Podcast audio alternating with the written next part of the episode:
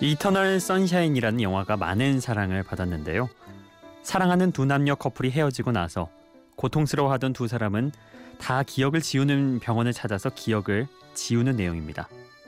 이 영화에서처럼 고통스러웠던 기억을 지울 수만 있다면 얼마나 좋을까요? 하지만 기억을 잊는다 해도 사라지지 않는 것들이 있죠. 바로 흔적입니다. 내가 찍힌 사진, 내가 나눈 대화, 내가 살아가며 남긴 기록들은 남겠죠. 그 흔적은 지우고 싶어도 지울 수가 없습니다. 한 번 쏟아진 물은 다시 담을 수 없는 것처럼요.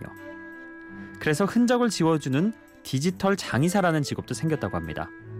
온라인 속의 이터널 선샤인 이칠 권리 조금 더 이야기를 나눠보겠습니다.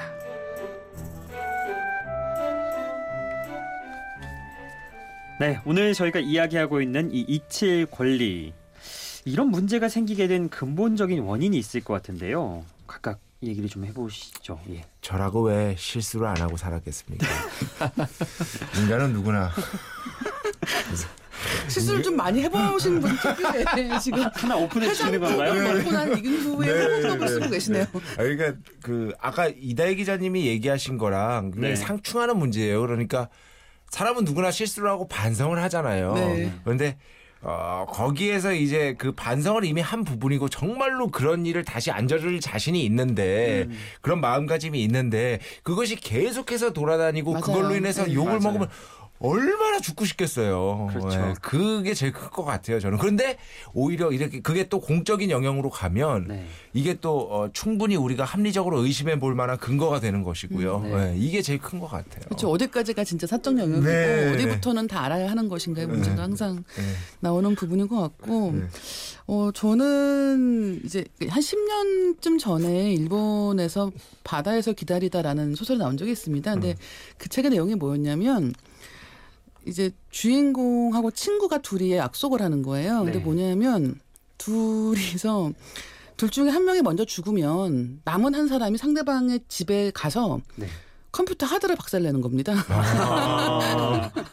왜 아. 그런 그러니까 그 하드에 뭐가 있는지는 안 나와요. 아. 근데 거기에 있는 게 무엇이든 간에 정말 음. 안 누가 보면 안 되는 것일 수도 있겠지만 단순히 그냥 누군가가 내 흔적을 뒤지는 게 싫을 수도 있거든요. 음. 근데 어쨌든 그래서 친구가 죽은 다음에 그런 일을 해- 하게 되는 그런 주인공의 이야기인데 그때만 해도 하드면 됐다는 거죠. 사실 아, 그때도 물론 그렇죠. 인터넷을 쓰고 네. 있었습니다만 네네.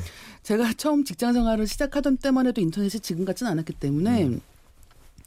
어, 하드를 지우는 정도면 충분했던 것이 음. 지금은 수많은 이런 내가 인터넷. 가입한 음. 무수한 서비스에 제 네네. 기록이 남아 있고 심지어는 이제 그런 문제가 되는 유명인들의 옛날 기록 중에 뭐도 있냐면 음. 무슨 인터넷 쇼핑몰에서 네. 그왜 판매자한테 문의하는 거 있잖아요. 네. 이 사이즈는 어떻게 되나요?라든가 음. 이렇게 문의했던 글들도 다 뜨는 거예요. 왜냐하면 맞아요. 예 사람들은 아이디를 그렇게 다 다르게 쓰지 않거든요. 음.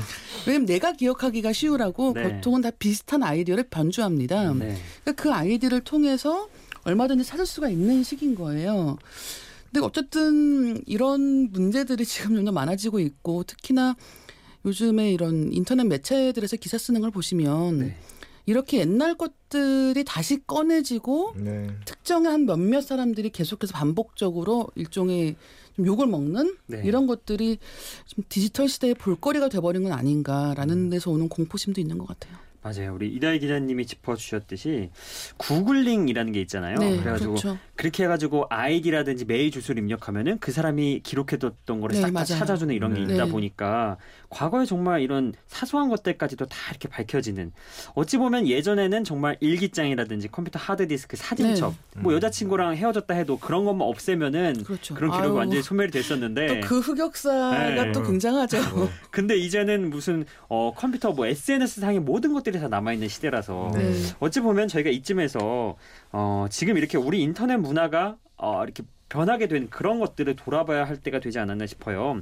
한 번쯤 좀 얘기를 하고 넘어갔으면 좋겠는데요. 왜 SNS 기능 중 하나의 리트윗 때문에 문제가 또 많이 발생한다고 해요. 네. 현대판 뭐 조리돌림 이런 말인데 조리돌림이라는 게 이제 사람의 실수를 다 적어놓고 그 사람을 이렇게 막 돌리는 거잖아요. 그러니까 엄, 정확하게 말씀을 드리면 그러니까 처음에 누군가가 어떤 글을 올리는 거죠. 네. 근데 그런 그 글을 일단 다 리트윗을 합니다. 네. 그 다음에 거기에 대해서 이제 코멘트를 추가하는 방식이에요. 네. 그래서 그러니까 예를 들어서 이 조리돌림의 문제는 뭐냐면 네. 보통은 아 그건 잘못됐습니다라고 말을 하잖아요. 거기에 대해서 멘션을 하면 된다는 거죠. 그 사람 생각하는 것이 아 잘못 읽으신 것 같은데요라고 음. 직접 얘기를 하거나 댓글을 다는 방식이라서 뭐 그 사람이 수정을 할 수도 있고 네. 아 제가 잘못 생각한 것 같다고 지울 수도 있겠죠. 음. 근데 그게 아니라 이런 조리돌림 방식인 경우에는 본인이 모르는 경우가 굉장히 많아요. 음. 그러니까 일- 리트윗은 많이 됐다까지만 네. 알고 있는데 사실은 그 뒤에 벌어졌던 일들은 내가 올린 글에 대한 비아냥 경우가 굉장히 많다는 거죠. 음. 그래서 문제를 해결하는 방식이 아니라 그냥 갖고 노는 거 아니냐라는 네. 그런 문제 제기가 굉장히 많죠. 사실 그 인터넷이 갖고 있는 속성이 사적 영역을 공적 영역으로 어, 손쉽게 끌어낼 수 있다라는 네, 그런 그렇죠. 것 같아요. 네. 그러다 보니까 개인적으로 나눴던 얘기가 어, 본인의 의도에 따라서 지금 기자님 말씀하신 것처럼 야 이거 참 재밌다 구경거리다 하고 공개적으로 끌어내서 망신 주기를 하는 거죠. 그렇죠. 예. 그런데 사실은 이 인터넷이 어, 또는 디지털이 우리 인류 앞에 나타난 게 불과 25년, 30년밖에 안 돼요. 음. 그러다 보니까 어, 이 인터넷을 잘 쓸 수 있는 문화 이런 것들에 대해서 아직은 학습을 못 하고 있는 것 같아요. 부분이 있는 네. 거죠. 그래서 좀 더 이런 부분에 있어서 예, 교육도 좀 필요하고 어, 사회적인 어떤 인식도 좀 필요하지 않나 생각합니다. 음. 혹시 인터넷상에서 이제 내가 글을 지우고 싶은데 제 거는 지웠어요. 근데 어 뭐 내 의견이 리트윗이 된다거나 혹은 왜 그런 거 많이 남잖아요. 캡처돼 가지고 음. 나는 분명히 다 지웠는데 캡처된 것들이 또 돌아다니게 되잖아요. 음. 이럴 경우는 이제 시스템적으로나 어떻게 되는 건가요? 어, 현재 뭐 캡처 방지 시스템 내지는 그 마우스 우측 버튼 누르기 방지 네. 이런 것들도 그렇죠. 있고요. 네. 또 외부에서 사진으로 캡처를 뜰 때 어, 화면을 찍는 거죠. 네. 홀로그램 형식으로 어, 화면이 흔들리게 하거나 음. 이런 기술들은 이미 있습니다. 음. 보안 솔루션이 나와 있는데요. 음. 디지털 세상에서는 완벽한 게 없거든요. 그렇죠. 네. 예, 그런 소- 솔루션조차도 또 부시는 솔루션이 또 있고요. 네, 그리고 네. 항상 왜 캡처를 막을 수는 있을 것 같은데 네. 사진을 찍으면 안 되잖아요. 음, 어차피. 네, 네. 그러니까 그런 식으로 그러니까 이 모니터를 사진 찍으면은 네. 그거 그 경우에는 컨트롤이 안 되기 때문에. 엄밀하게 다 막을 수 있는 방법은 없을 수밖에 없지 않나. 저처럼 탈퇴한 예. 합입니다. 그래서 사실은 저희가 갖고 있는 그 특허에도 내용이 나와 있는데 네. 어, 지금 우리 인간들은 주민등록번호 같은 게 다 있잖아요. 네. 현재 디지털에는 주민등록번호가 없는 거예요. 음. 제가 아까 와이프 어, 그 DNA 이야기도 했지만 네. 앞으로 모든 디지털에 소멸 시한을 다는 거 외에도 고유 일련 번호 같은 것들을 좀 달자라는 거고 네. 그렇게 해서 여기저기 돌아다니면 문제 있는 것들은 솎아내기가 훨씬 편하죠. 그러니까 이게 이, 이 정보가 유통되는 방식이 이제 디지털을 통하면서 정말 복잡해지는 건 그런 것 같아요. 음. 지금 말씀하신 게 이를테면 이 역시도 지우고 싶은 거에 맞춘다면 너무 좋은 방식이잖아요. 네. 그런데 이제 이런 테러 방지법 같은 굉장히 훌륭한 법률이 통과되고 이렇게 어떻게 보면 나의 기록이 나에게 나중에 어떤 식으로 이제 거꾸로 찾아올지 모르는 상황에서 네. 내가 남기는 모든 기록에다가 그렇게 일종의 태그 내지는 네.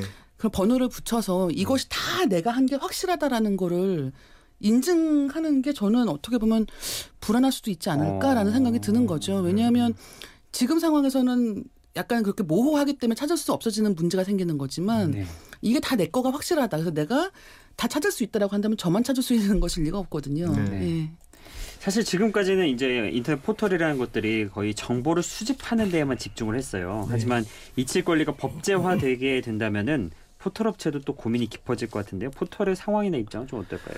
아, 포털 입장에서는 잊혀질 권리가 굉장히 에, 계륵일 겁니다. 음. 왜냐하면 어, 지금 그 춘천에 있는 N 포탈사 같은 경우에는 네. 250 펩타바이트 저는 그게 얼마나 큰 양인지 잘 모르겠습니다. 어, 250 펩타바이트의 저장소를 갖고 있다고 하는데요. 음. 그 N 포탈사는 현재 시가가 시총이 네. 21조 원이거든요. 네. 상당 부분은 그 데이터 양으로 평가를 받는 거라서 어. 그렇죠, 그렇죠. 음. 예. 지금 저 같은 사람이 나타나서 지우자라고 하면 예, 21조가 아니라 10조가 되거나 5조가 될 수도 있기 때문에 음. 어, 굉장히 큰 타격을 받을 거고요. 음. 그리고 또 한 가지는 어, 스페인 곤잘레스 사건 어, 그 판결의 핵심 요체는 검색과 관련된 겁니다. 어, 검색 결과에서 곤잘레스 건을, 건을 어, 거- 검색되지 않도록 예, 블라인드 처리해달라. 안 보이게 해달라. 이런 거지 않습니까? 네. 그럼 앞으로 모든 검색의 결과에 자동으로 수치가 나타나는 게 아니라 자동 검색된 것 다음에 수동으로 삭제 처리를 또 해줘야 되거든요. 음. 그건 검색 엔진이 아니라 검색 알바가 붙어야 될 겁니다. 음. 예, 그렇기 때문에 서비스 사업자 입장에서는 굉장히 심각한 문제가 되죠. 이게 어떻게 보면 데이터의 양보다는 좀 어, 질로 봐야 될 것 같은데 음. 이런 게 또 이제 데이터의 질을 또 어떤 것들이 또 남아야 되는 그런 소중한 데이터고 아니면 이런 건 좀 쓰레기다 이렇게 이런 게 가려내는 게 좀 현재로서는 좀 어려운 것 같다는 생각이 드는데 거의 뭐 사실은 불가능하고요. 음. 지금 IoT, 사물 인터넷이나 네. 빅데이터 시대로 가면서 이제 여기 출연하시는 모든 분들의 움직임이 다 데이터로 이제 기록이 되고 빅데이터 서버에 남아 있을 네. 텐데 그 중에 어떻게 옥석을 가릴 거냐도 문제가 됩니다. 그래서 지금은 에그라고 치면 이제 계란과 관련된 달걀과 관련된 검색 결과물이 쭉 나오겠지만 네. 빅데이터 시대에는 정말로 엉뚱한 검색이 제일 첫 번째 뜰 수도 있는 겁니다. 네. 음. 예. 그래서 그 부분에 대해서는 뭐 제가 한두 마디로 설명할 수 있는 부분이 아니고 앞으로 많은 과학자들이 지속적으로 연구해야 될 부분이라고 봅니다. 음, 이 기술적인 측면에서는 뭐 대안이 나, 나온 것들이 혹시 있을까요? 어, 현재 뭐 많은 분들께서 네. 고민은 하고 계신데 어, 가장 어, 주목해서 진행을 하고 있는 부분은 선제적 대응입니다. 데이터 생성 시기에 어떻게 옥석을 가릴 것이냐, 음. 어떤 데이터가 유효하고 어떤 데이터가 유효하지 않을 것이냐에 대해서 분류하고 거기에 대해서 어, 유효, 유효 기간을 정하는 그런 일들이 어, 계속 연구 중인 걸로 알고 있습니다. 음, 그러니까 정리를 하면 기술적인 부분도 좀 더 연구가 필요한 거고 음. 네네. 이거를 내용을 분류하고 의미를 또 나눌 이런 뭐 사회적 합의라고 해야 될까요? 그런 것들도 아직은 더 이루어져야 하는 그런 얘기 같아요. 어찌 보면 이 어, 잊혀질 권리나 디지털 소멸과 관련된 부분은 네. 이제 막 어, 산업적으로나 학술적으로 시작이 된 부분이고 네. 다행스러운 것은 대한민국이 그래도 예, 전 세계적으로 꽤 앞서가는 예, 네. 축에 속합니다. 그래서 이 부분이 어, 대한민국의 또 새로운 산업 역량으로 자리매김하지 않을까 생각하고 있습니다. 자, 저희가 오늘 잊혀질 아, 잊힐 권리에 대해서 좀 이야기를 조금 폭넓게 나눠봤는데 어, 마지막으로 어, 좀 각자 이런 잊힐 권리에 대해서 어떤 입장인지 좀 정리를 하고 마치도록 하겠습니다. 어떤 입장인지 확실하게 이거다라고는 아까도 말씀하셨듯이 음. 이제 초기라 네. 어, 말하기가 굉장히 애매한 것 같아요. 하지만 제 개인의 경험으로 비춰보면은 네. 사람은 누구나 실수를 하고 그 실수를 반성하는 어, 순간들이 반드시 오게 마련이거든요. 물론 네. 안 그런 경우도 있습니다만 어, 그런 경우에 한해서라면은 저는 어, 꼭 한 번쯤은 우리가 한번 생각해봐야 할 음. 특히나 이게 인터넷에 조리 돌림 문제 그게 정말 한 사람을 파국까지 몰고 가는 것까지 저는 직접적으로 목격을 했거든요. 네, 그 그렇죠. 조리 돌림을 위해서 조리 돌림 때문에 그렇기 때문에 그런 측면에서 보자면 반드시 우리가 한 번쯤은 어, 생각해봐야 할 문제가 아닌가 싶습니다. 네. 어, 저도 어, 일단 큰 틀에서는 똑같은 생각이기는 해요. 음. 네. 예. 다만 저는 이제 어떤 경우가 있냐면 이를테면 이런 SNS 서비스들 중에서 청소기 서비스가 있어요. 네. 이게 뭐냐면 자기가 이제 그 청소기 서비스 사용을 하면 내가 올린 글을만 지우든가 아니면 내가 다른 사람에게 한 말만 지운다든가 음. 어. 이런 식으로 내 계정에 있는 것들 중에서 어떤 것을 기간 한정을 해서 지울 수가 있는 기능입니다. 음. 네. 그래서 이제 그걸 강박적으로 쓰시는 분들도 있죠. 네, 예. 있죠. 특히나 이제 그 계정 안에서 연애를 많이 하시는 분들이 그런 경우가 많은데 그래서 가끔씩 이제 뭐 새로 누가 이제 이런 신, 팔로, 팔로우 신청 같은 걸 해서 네. 계정에 들어가 봤더니 이 사람의 글이 하나도 없어요. 음. 정말 관리 잘한 거죠. 근데 그런 경우에 전혀 신뢰가 가지 않습니다. 뭐냐면 사람은 자기가 한 말에 책임을 지고 사는 거예요. 그렇죠. 예. 자기가 한 것을 다 지우면서 산다고 한다면 음.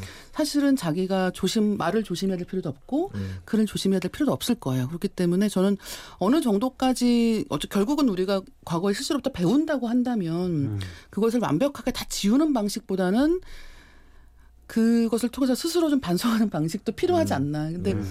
사실 저는 배 작가님이 말씀하신 것과 사실 큰 틀에선 동일하기 예. 때문에 그런데 이제 이게 어느 지점까지가 맞는지는 잘 네. 말하기가 음. 어려운 것 같아요. 이제 어, 인터넷에서 이제 반성을 하게 하는 방식이 네. 음, 그렇죠. 너무 예, 폭력적인 방식이라든가. 폭력적이고 이렇게 사람을 끝까지 몰고 가니까 네. 여기에 대한 문화도 좀 정립이 돼야 되고 그렇죠. 아, 복잡한 문제입니다. 예. 예, 사실 저는 이런 생각을 합니다. 우리들 머릿속에 그 인터넷에 글을 쓰고 할때 음. 기본적으로 들어있는 생각이 있습니다. 뭐냐 하면 나 죽으면 없어질 거야. 음. 근데 어, 인터넷에 글을 쓰면요. 자기가 죽는다고 없어지지 않습니다. 999년하고 영구 보존하고는 다른 거거든요. 음. 네. 그래서 그 부분에 대해서 이제부터 고민이 좀 시작이 된 거고요. 음. 저는 이런 부분을 법제로만 볼 것은 아닌 것 같고 어, 서비스라고 하는 현실을 좀 봐야 될 것 같다는 생각이 들고요.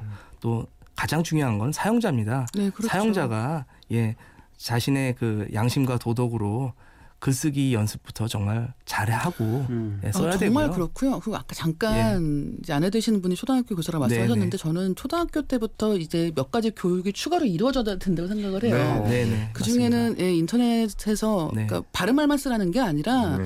내가 지금 올린 글이 몇 년 후에 나에게 어떤 영향을 끼칠 수 있다를 가르쳐야 된다고 생각을 그렇습니다. 하고 음. 물론 가, 가르쳐야 되는 것들 중에는 고등학생들에게 이제 전세 계약서 쓰는 법이라든가 대출을 받는 법, 뭘 조심해야 되는가 이런 것도 어. 가르쳐야 된다고 생각을 하지만 진짜 제일 중요한 거는 지금 말씀하신 그런 굉장히 어린 나이 때부터 음. 교육을 통해서 지금 내가 하는 일이 나중에 어떤 어떻게, 식으로 음. 예, 내 의도와는 관계없이 쓰일 수 있는가에 대한 그런 주의를 할 수 있는 교육이 필요한 것 같아요. 네. 음. 그리고 이제 끝으로는요. 어, 지금 포털사들은 우리 사용자들 때문에 많이 성장했잖아요. 네. 우리 사용자들의 소비자 주권을 지켜주기 위해서 사실은 서비스 사업자들이 더 노력해야 됩니다. 네. 네. 자신의 이득보다는 음. 예 소비자가 있어야 사업자도 있는 거 아니겠습니까? 그렇죠. 예 감사합니다.